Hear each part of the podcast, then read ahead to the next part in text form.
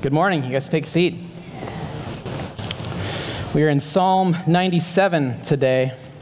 Go ahead and read the whole thing to get us started. The Lord reigns. Let the earth rejoice. Let the many coastlands be glad. Clouds and thick darkness are all around him. Righteousness and justice are the foundation of his throne. Fire goes before him and burns up his adversaries all around. His lightnings light up the world. The earth sees and trembles. The mountains melt like wax before the Lord, before the Lord of all the earth. The heavens proclaim his righteousness to all the, and all the people see his glory. All worshippers of images are put to shame who make their boast in worthless idols. Worship him, all you gods. Zion hears and is glad, and the daughters of Judah rejoice because of your judgments, O Lord. For you, O Lord, are most high over all the earth. You are exalted far above all gods. O you who love the Lord, hate evil. He preserves the lives of his saints, he delivers them from the hand of the wicked. Light is sown for the righteous, and joy for the upright in heart. Rejoice in the Lord, O you righteous, and give thanks to his holy name. This is the word of the Lord. So, I was sitting in my living room yesterday morning reviewing my sermon notes um, when I get a text message from my dad. My best friend and roommate from college, his wife's a nurse on the labor and delivery floor at Legacy Good Sam Hospital in Portland. I don't know if any of you saw the news yesterday. The text says there's an active shooter on the labor and delivery floor, and she's currently hiding in a stairwell with two patients. Please pray. My first reaction, among many things, was I hate evil. I am so sick of evil. Lord, no more. Please, no more. Not today, Lord.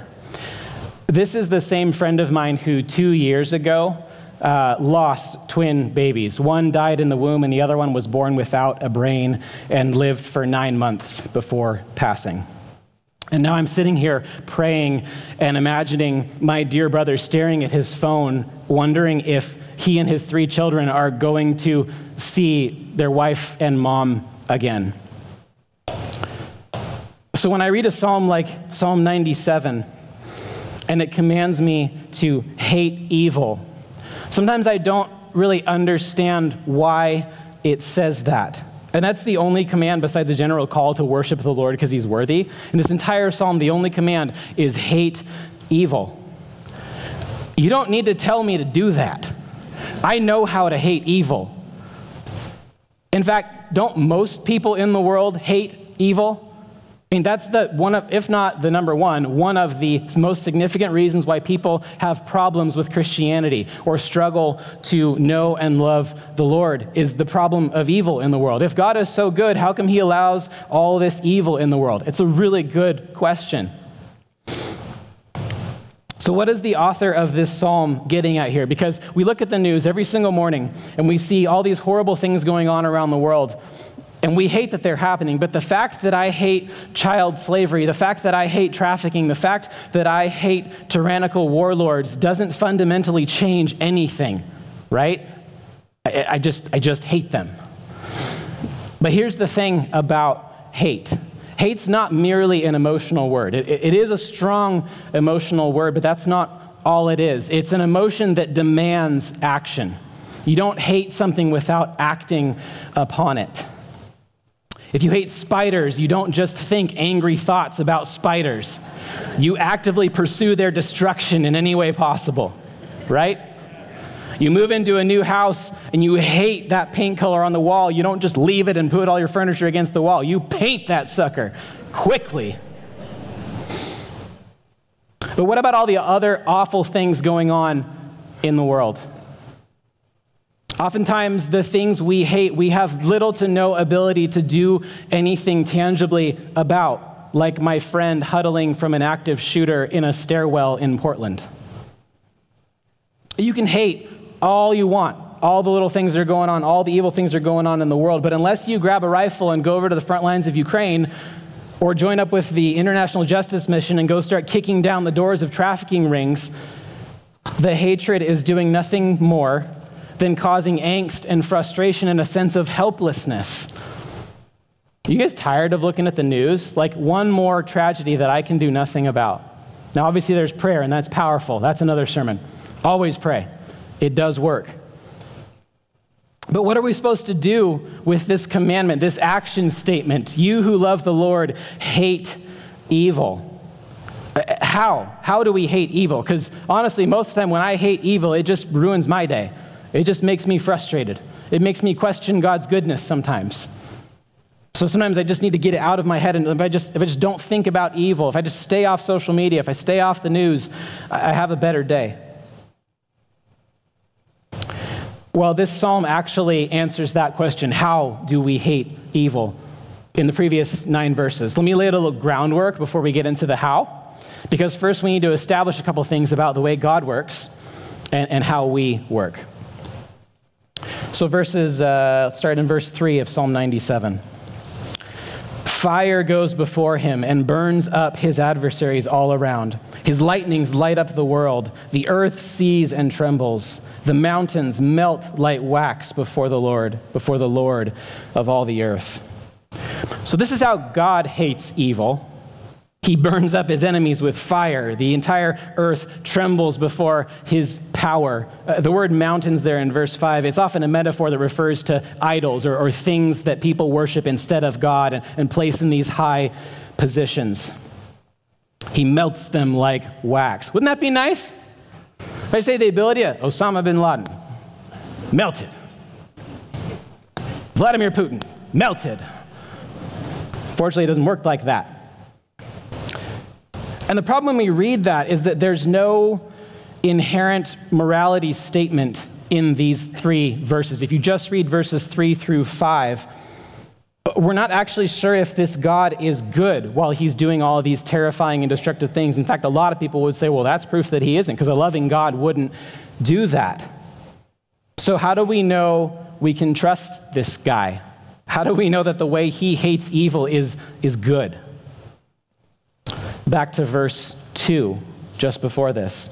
Clouds and thick darkness are all around him. So there's, there's a bit of mystery. We don't, we don't fully know and understand him. But righteousness and justice are the foundation of his throne. I'm a Bible nerd. I'm going into seminary right now. You've heard me go on and on. I think it was last sermon or two sermons ago about tzedakah and mishpat, righteousness and justice. And there are these themes and threads that go all the way from Genesis through Revelation. This is the way God works. This is the way God creates covenants. This is the way God relates with his people and with all people, is on a throne of righteousness and justice. Everything he does is on a foundation of righteousness, doing the right and the moral thing and justice, fairness, equal weights and measures, everyone receiving what they deserve. So he is incredibly powerful, but he never uses his power to bully. He doesn't abuse it. He doesn't allow himself to do wrongdoing or commit evil because of his power. Now, that doesn't mean that God answers to anyone. He is the source of morality and justice. There are all sorts of rabbit trails we could go down about that. We're not going to go there for the sake of time. So I'm just going to assume that today you all agree with me that God defines goodness and morality and justice.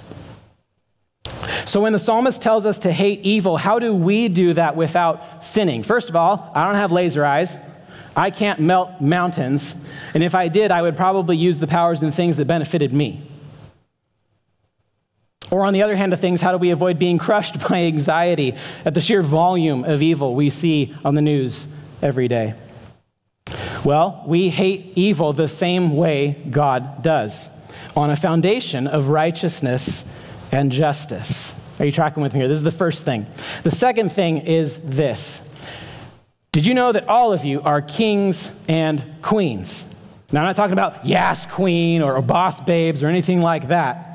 But every one of you has a little kingdom in which you have control and some sense of sovereignty. Um, you want to have a purse or a wallet or something up here in the front? Can I borrow that for a second? So, so imagine if I just start just rifling through this, you know, and just, just looking around and, oh, that's interesting. How, how do you feel right now? Violated? Confused? Concerned? Why did I choose this church this morning? Thank you. That is her queendom. She has a say of what goes on there, not me. She is the queen of her purse. Now, now all of you might have different uh, sizes of kingdoms. It may just be, you know, whatever you've got in your pockets. If you're a kid, it, it may just be some of the toys in your room, or maybe not even all the toys in your room because you share it with your darn brother. Or maybe you have a 15 passenger van you just rolled up in with a ton of kids, or you own a business and you've got, you know, 100 plus employees. Whatever it may be, you have a kingdom of, of some kind of size. And, that, and that's a good thing. That's the way God designed it to be. All the way back in Genesis, He designed the world for us to come in it and to be fruitful and multiply and to have dominion over creation, to cultivate it, to rule over it, and to create culture and kingdoms and economies and bring order and human flourishing out of the chaos and the raw materials. There's this helpful model we've talked about before called spheres of influence. There's a number of different ways you can apply it. Um, but think of like an archery target, and you've got concentric circles, consistently larger and larger. And, and the innermost circle is, is yourself. That's your body, your mind, your heart, your desires, everything that goes on in here. The next circle out is, is your blood relatives, your, your spouse, your kids, your home, all those you know, things that are very close, daily life, where you sleep, where you eat on a daily basis, that kind of thing. Next one out would be uh, maybe your church, your church family, depending on how much you like them. Um, extended family, again, depending on how much you like them. And then the next level out from that would be coworkers, neighbors, um, communities, parks, public spaces, that kind of thing, and on and on it goes, all the way out to you know the marginalized, the homeless community, at you know other countries. It just you can go out all the way in degrees of, of connection and influence. And now this will look different for each one of you, depending on, you know, like I said, how much you own, how many people you know, what kind of personality you have, all that kind of stuff. Have anyone ever noticed how Russell Brown just knows everybody in this entire town? I was talking to him last week. Hey, I met this guy. Oh, I've known that guy for 20 years. How do you know everyone? I'm way too introverted to know that many people. But each one of you has a sphere of influence in which we have varying levels of control over the environment and the outcomes that happen within those environments. Theologian Dallas Willard once said, Your body is the primary place of your kingdom. So, no matter how big or small your kingdom may be, we all have the same starting point the innermost circle of your body, your mind, and your heart. So, with that framework in mind, with, with God working against evil on a foundation of righteousness and justice, and with us having little kingdoms, let's dive in and look at two ways to biblically and actively hate evil from a godly foundation of righteousness and justice. The first thing, the first way we hate evil is by fighting for righteousness in your little kingdom fighting for righteousness in your little kingdom.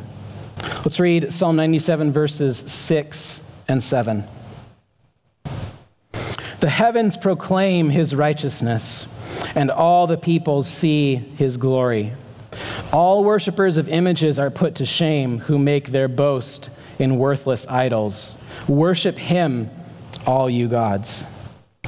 So the psalmist is saying uh, creation is evidence of the goodness of God. Everywhere you look, the millions of stars, the galaxies, the vastness of space, the complexity of a single cell. These are all clear evidence that God is a good and caring God who put incredible effort into everything he does. He cares, he's attentive to every single detail and element of creation, and he continues to care for it. Hebrews says that he sustains creation by his power. This isn't merely a one and done, and then he just kind of sits back and sees what happens. God is actively sustaining creation as we speak. But even if you're not so sure that God is good, you can at least see intelligent design and his incredible power.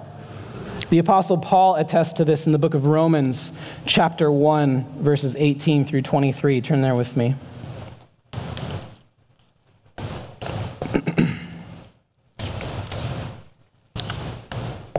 Romans 1 18. For the wrath of God is revealed from heaven against all ungodliness and unrighteousness of men, who by their unrighteousness suppress the truth. For what could be known about God is plain to them because God has shown it to them. For his invisible attributes, namely his eternal power and divine nature, have been clearly perceived ever since the creation of the world, in the things that have been made, so that they are without excuse. For although they knew God, they did not honor him as God or give thanks to him, but they became futile in their thinking, and their foolish hearts were darkened. Claiming to be wise, they became fools and exchanged the glory of the immortal God for images resembling mortal man and birds and animals and creeping things. So the truth is that God is a good and all powerful of creator. And that truth is so obvious that it takes specific and intentional effort to deny. That's what Paul is saying here. That's what Paul calls unrighteousness, suppressing the obvious truth. So, what is righteousness then? Well, it's, it's really simple. Righteousness is simply acknowledging the obvious that God is the creator and ruler of all things, and that because of that, aligning your life according to his definition of morality and goodness. So, a righteous person says, God, you define reality. You define goodness. You define right and wrong, and I will align myself with your definitions. I'm not going to make my best judgment call here based on my personal desires. I'm going to look to your word, look to your wisdom, and seek you. But our rebellious flesh doesn't like to do that, does it? And when you do not honor God and give him thanks, and when you do not believe the truth, admit to the truth, you exchange the glory of the immortal God for lesser images, as it says in verse 23. You become an idolater, an idol worshiper. I know we like to think of that as kind of this ancient thing, like, oh, they made carved images. And yeah, we don't do that anymore necessarily. But we are still just as much idol worshippers as they were three, 4,000 years ago. If you don't believe me, here's an illustration. So, say you're watching a football game and the game is tied. There's three seconds left. The offense is on the 50 yard line. They're about to kick a field goal into the headwind for the wind, eh, for the win. And the ball is snapped. The kick is up, and it's good. And the team rushes out onto the field and runs right past the kicker and runs all the way to the end zone, picks up the football and goes, Praise the football! The football flew straight. It did well. Football for MVP. Did the ball do anything? No, that's ridiculous.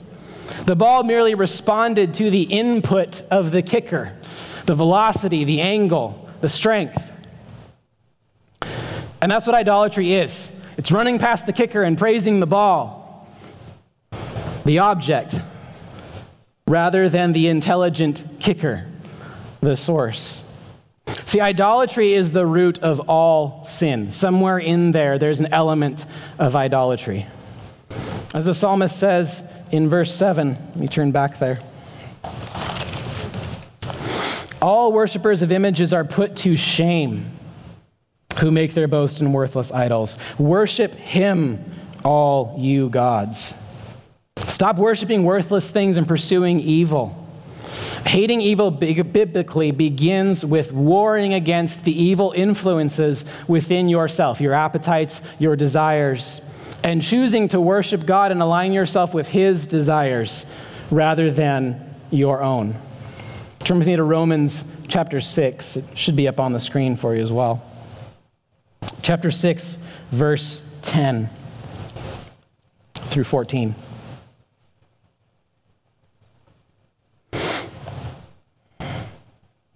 For the death he died, that is Christ, he died to sin once for all.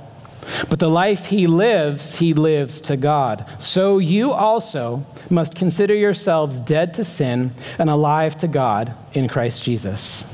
Verse 12 Let not sin therefore reign in your mortal body to make you obey its passions.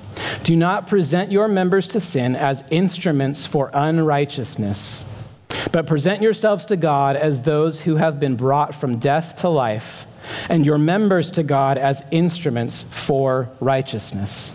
For sin will have no dominion over you, since you are not under law, but under grace. The key here is not that you never sin, but that you war against sin. This is a battle. Sin does not have dominion or control in your kingdom, it is not the one sitting on the throne in your little kingdom.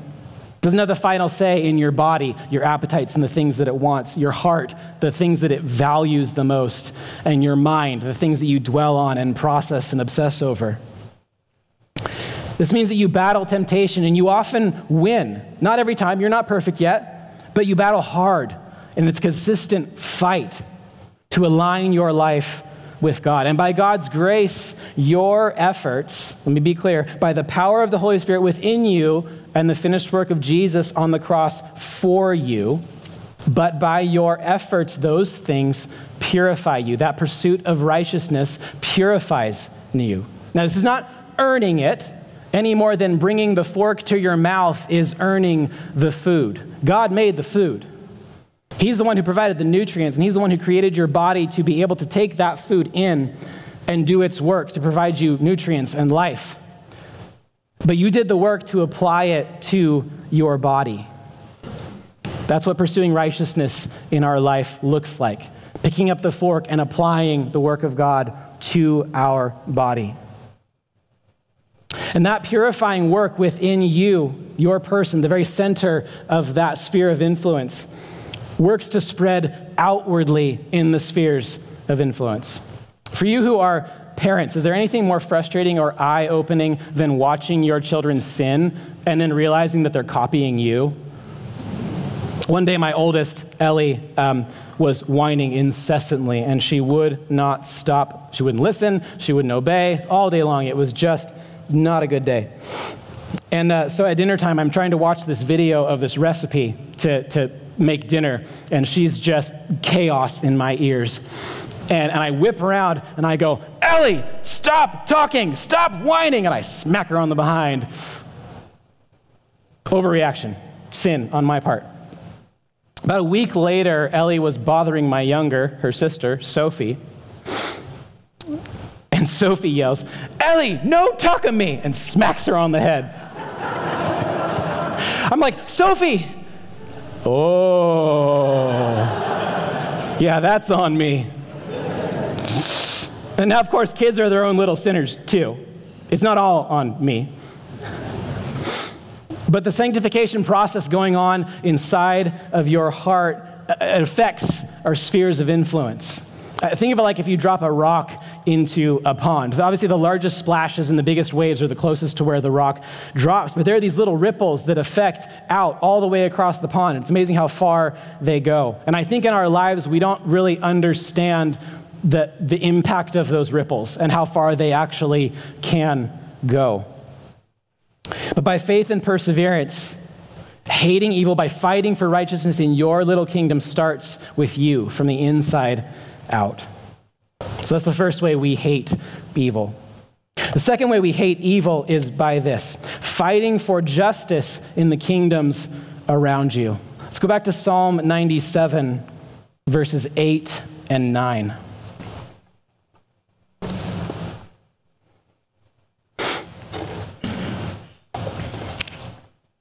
Verse 8 Zion hears and is glad, and the daughters of Judah rejoice because of your judgments, O Lord. For you, O Lord, are most high over all the earth. You are exalted, far above all gods. So, who are these people he's talking about? And uh, why do they rejoice because of judgment? That's not something I've ever thrown a party for. Judgment. Come on down, there's judgment. Let's celebrate. Well, the term for, for daughters of Judah, it refers to the common folk, the villagers and the citizens that kind of live in the outs, outskirts and the territories around Jerusalem. Uh, these are the lowly people. They have no ability to defend themselves. They don't, they don't have a Second Amendment right. They don't have you know, swords and armies to protect them. They are at the mercy of the Lord to be their vindicator. So they rejoice that God's judgment makes sure that everyone is finally getting exactly what they deserve. The judgment of God means that justice is being done for those who cannot defend themselves, uh, whether that be from evil people or corrupt systems, what have you.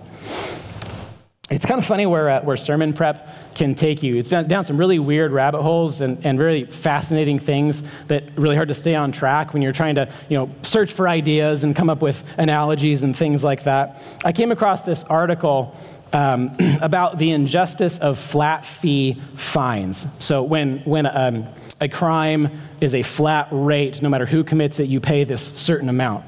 And it was talking about how they punish the poor disproportionately to the rich. And there was this quote in the article that fits so well with what we're talking about today that I wanted to read it and I have it put it up on the screen. This guy isn't a Christian, he's just a, he's just a, a law student. Here's the quote It's as if we punish in accordance with the philosophy of eye for an eye, but we live in a society where some people start with one eye and some people start with 20 eyes. Taking an eye for an eye means something quite different when imposed on a one eyed man than it does with a 20 eyed man. The one eyed man has been punished with blindness, while the 20 eyed man can shrug and simply have one of the lenses removed from his spectacles. Isn't that good? The one eyed man has been punished with blindness, life altering problems while the 20 eyed man can shrug and simply have one of the lenses removed from his spectacles. The book of Amos, chapter 5, verse 15 says, Hate evil and love good, and establish justice in the gate. I like the Net Bible translation. It says, Hate what is wrong, love what is right, promote justice. That's a to do list I can get behind. Hate what is wrong, love what is right, promote justice. The idea is that when you see ju- injustice in your city, in your neighborhood, in your community, particularly against those who cannot defend themselves, the poor, the marginalized, the, the minority cultures, one eyed people, we may say. It is your job to hate evil by using whatever influences you have in your spheres to see these wrongs made right. I love the way my seminary professor words this. He asked this question regarding justice How do I treat the worthless to me person? How do I treat the worthless to me person? And there's a couple things about this question because, first, we're not talking about how, how does the system, we're not pawning it off on some other thing and removing ourselves from the equation. When I look at injustice, I say, how can I love and treat the worthless to me person. It's not about just having moral laws and good judges in court systems and all of that. Justice is about providing help and benefit to those from which I will receive no benefit or help if their situation improves. That's, that's true justice. But God isn't merely about retributive justice, which is what that is just an eye for an eye and making sure that all the balances and measures are, are weighed correctly. God's version of justice is way bigger than that. Turn with me, real quick, to Exodus chapter 3. Exodus chapter 3, verses 7 and 8.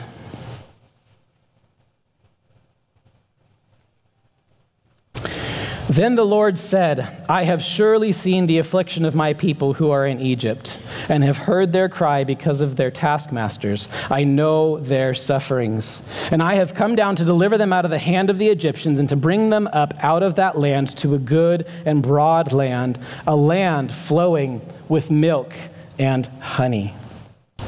If God's justice were merely about retribution, just making wrongs right, the verse would have stopped at deliver them out of the hand of the Egyptians, right? I mean, that's the just and fair thing. Take slaves and make them free.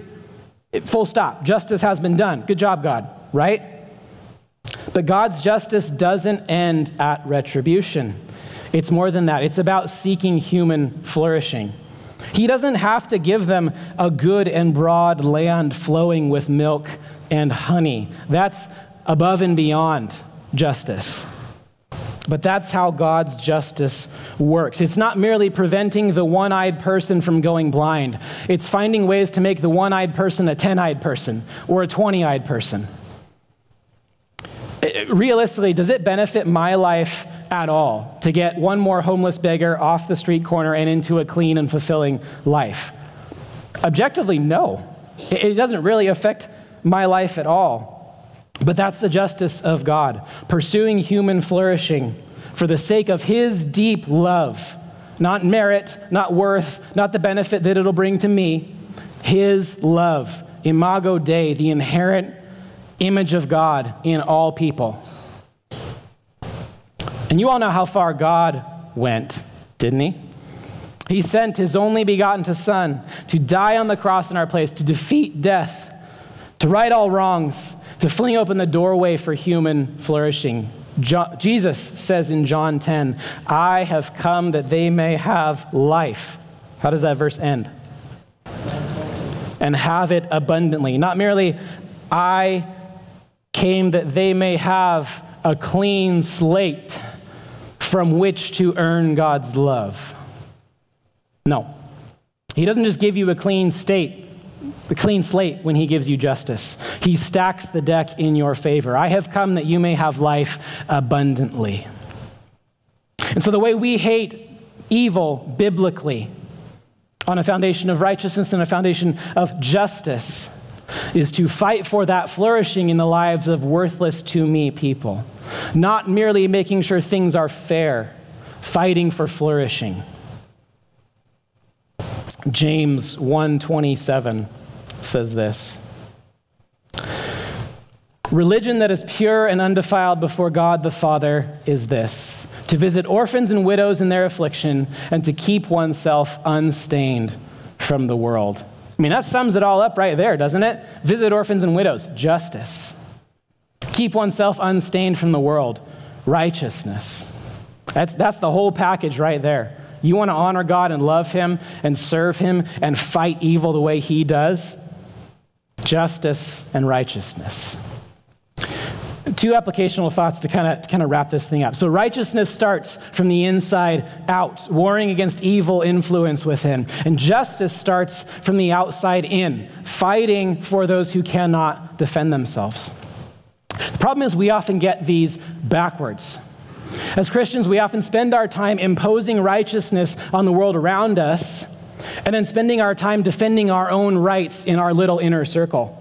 And there are serious dangers with both of these errors. First, on imposing righteousness. So I play softball with a bunch of guys on a Medford rec league once a week on Monday nights. And um, last week's game, the umpire gathered the team captains together before the game and warned them that there's this new, really strict no cussing rule. If there are any curse words heard at all in the game, the umpire stops the game and he will go systematically find out who said the curse word and then kick them out of the game and slap them with a $25 fine. And then a repeat offender gets kicked out for the rest of the season. Most of these guys are not Christian, by the way. And this isn't just like people being rude to each other and mean. It's like if any cuss word is heard at all, like under your breath because you were frustrated that you made a mistake. Complete ban. And you know what? I heard the exact same number of curse words I normally do. They were just a lot quieter. Nobody became a better person because of that rule. Nobody went, you know what? Not cussing is so much better. I am going to reform my entire life. Thank you, umpire, and $25 fine threat. The problem is when Christians try to impose righteousness on those who are not filled and empowered by the Spirit to actually live that way, to actually be transformed, we end up putting out this achievable but lame version of righteousness. And it doesn't save anyone. Uh, has anyone ever gained eternal life by not smoking, cussing, or chewing, or go with girls who are doing? No, of course not. It's ridiculous. That's a cheap gospel. All we've done is helped them live a slightly cleaner life before they burn in hell anyway. That's the reality of imposing righteousness on the world.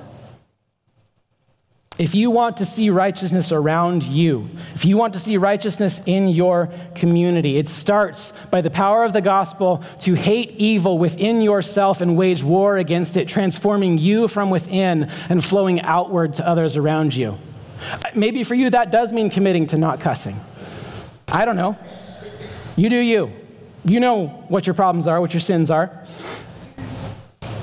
But it's about starting from within and working hard until we see those ripples start to move out. And if enough people do that, the entire pond starts shaking with ripples of righteousness.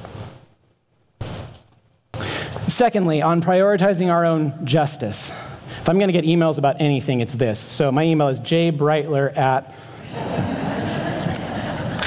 Remember during the initial COVID lockdowns and there were restrictions on church gatherings as well? Well, in California, and actually I think in, in Oregon too, I don't know if it went all the way, but there were a bunch of churches that banded together to sue the state governors over the injustice of the restrictions on religious gatherings. Now, I am grateful for the freedom we have in this country. We should not take it for granted. I, the fact that we're all sitting here is a product of that, and I am grateful for that. But I think this did huge damage to the witness of the gospel in America. Because you know what this communicated to non believers? Christians, and therefore God, care more about personal freedoms than the lives of the marginalized and the at risk individuals. Look, I get it. Max, masks did little to nothing, and, and there's evidence now showing that the lockdowns might have caused more deaths than they actually saved because of delayed cancer screenings and delayed surgeries and all of the mental health issues that we're running into now. I understand all of that. That doesn't matter. The churches who did this inadvertently told the world, even though they didn't mean to, oh, you're terrified of dying from this disease? God doesn't care about your life. He cares more about his social club gathering than you living. The world doesn't see the righteousness and justice of God when we are more concerned about protecting our own rights than compassionately fighting for the flourishing of all people. And that may mean putting on a mask when you don't want to in order to help them feel more comfortable and show them that God cares about the things that they worry about. Here's the hope in all of this. Sorry for the downer, but I just I got to speak the truth. Let me leave you with this. When you hate evil as God does and you war against it with all of your might, God has really really really good promises for you. The end of the psalm verses 10 through 12. Oh, you who love the Lord, hate evil. He preserves the lives of his saints. He delivers them from the hand of the wicked. You don't have to defend your rights. God is your justice. He will defend you, He will save you from the wicked. In verse 11, light is sown for the righteous, and joy for the upright in heart. You don't have to pursue pleasures and look to light and look for joy on your own and chase after worthless idols to try to get that high, to try to get that fix. God plants seeds of joy and righteousness and light that spring up in the most unlikely scenarios and in the most unexpected of circumstances for those who die to themselves and live righteously for God. Problem is, a lot of us are just impatient. We want the joy now. When God is planting joy for you all along the way, if you're simply willing to say, Yes, Lord. And because of these beautiful promises that He will defend us, He is our justice, and He is our source of immeasurable joy. Verse 12 Rejoice in the Lord, O you righteous, and give thanks to His holy name. Let's do that right now. Let's rejoice in the Lord. Will you join me as we pray? Lord, thank you for being good. Thank you for being just. Thank you for being consistent in your character, that you always love, you always protect, you always hope, you always trust. Thank you that you use your power to benefit your kingdom, to benefit your people, and to chase after the lost. Lord, give us eyes to see the areas in our lives that we need to reform. Give us wills that are, are willing to lay down before you, Lord. To say, Your way, not my way. Lord, give us eyes to look for injustice and, and boldness to go make that right in whatever capacity you have given us to. Obviously, not everybody has the same influence, the same ability, but Lord, let us see as you see. Let us see people as you see people, with hearts of compassion that long to see them flourish for the sake of your name, for the sake of your image in them. Not because it benefits us, not because it makes it a cleaner country, not because of any other reason other than you love them and we long to see them know that love. Thank you, Lord, that you promise us these good things and we get to rejoice in your goodness. We get to rejoice in your faithfulness. Consecrate us, Lord. Let us consecrate our lives to be ever before you, seeking an increasing holiness before you, a righteousness in our own lives, and a pursuit of justice in the world around us. It's in your name we pray. Amen. Will you stand with me as we close with a final song?